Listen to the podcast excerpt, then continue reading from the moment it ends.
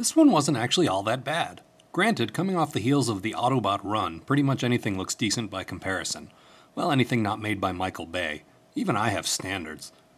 Don't get me wrong, this isn't a good episode. It's just not terrible.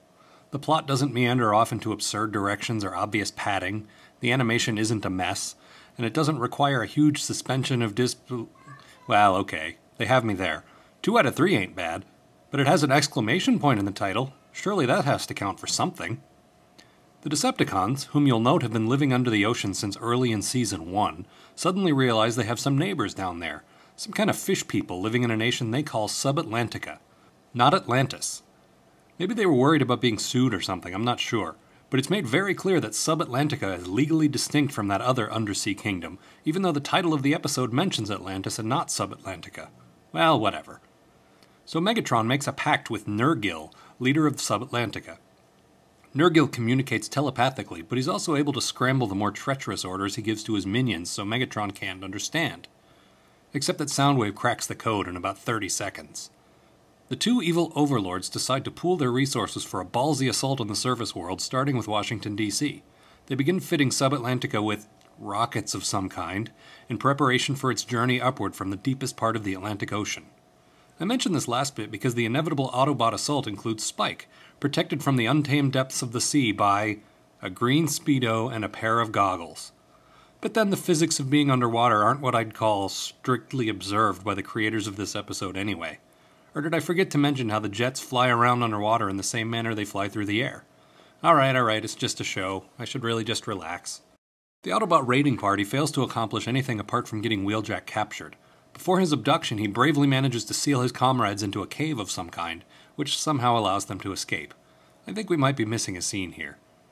Nergil holds Wheeljack in a secret lab where he intends to study the prisoner and work out a way to incapacitate Transformers.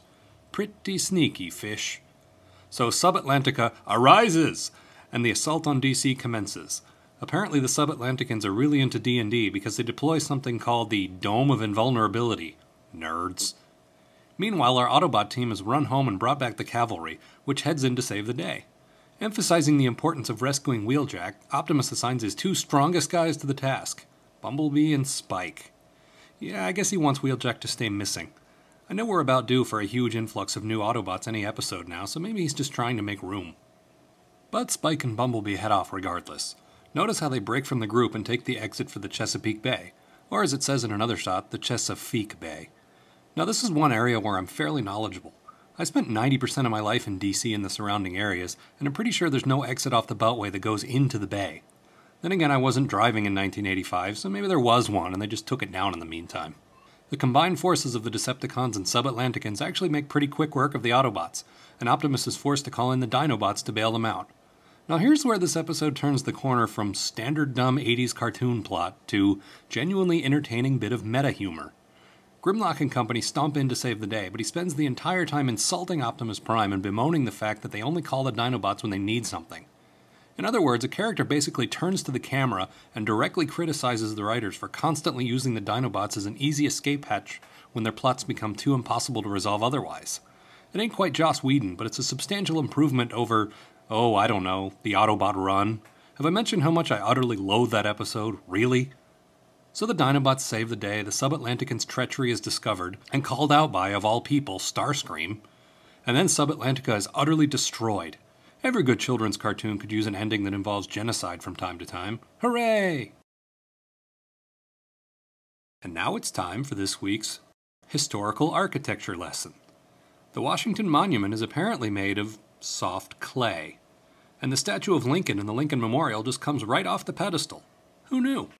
I don't have an actual quote this week. Instead, I'd like to show this scene of the Autobots playing football with Spike. You'll note that the game includes the Dinobots, whom we've regularly seen portrayed as the strongest of all the current Transformers.